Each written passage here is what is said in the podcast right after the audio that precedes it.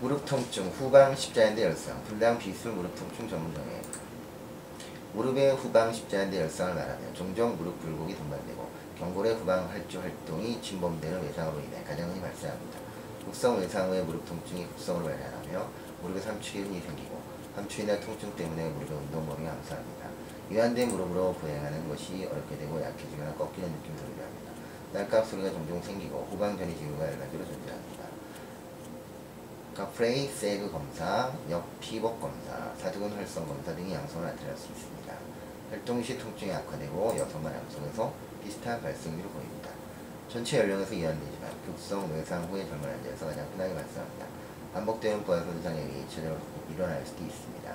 계기판 손상 후에 시작하고 농구, 축구, 테니스, 스키, 하키 후에도 흔하게 발생합니다.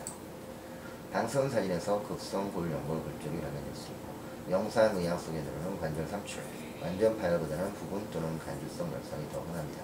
P1 강조, 지방억제 P2 강조 MR 영상에서 신호 강도가 증가해 두꺼워진 인대가 보이고 중간 실질의 분열 또는 근위 견으로 골절이 보입니다.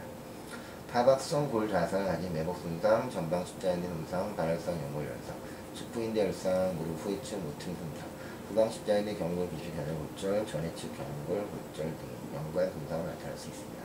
건염, 위날남염, 전방 십자인대 열상, 부분층 발열성 연골 열상, 완전 발열성 연골 열상, 양동이 선자의 발열성 연골 열상, 후방 십자인대 정혈성 열성, 발열성 연골 피판 등과 감별이 필요합니다.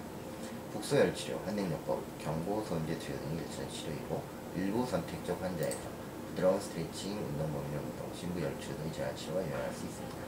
오전쪽 치료가 실패하거나 통증이 일상성한 능력을 제한하는 경우 국소 주사요법 또는 DNA 프로로치 등이 고려될 수 있고 무릎의 지속적 통증 또는 진행성 인해 公司就千万不要出去发展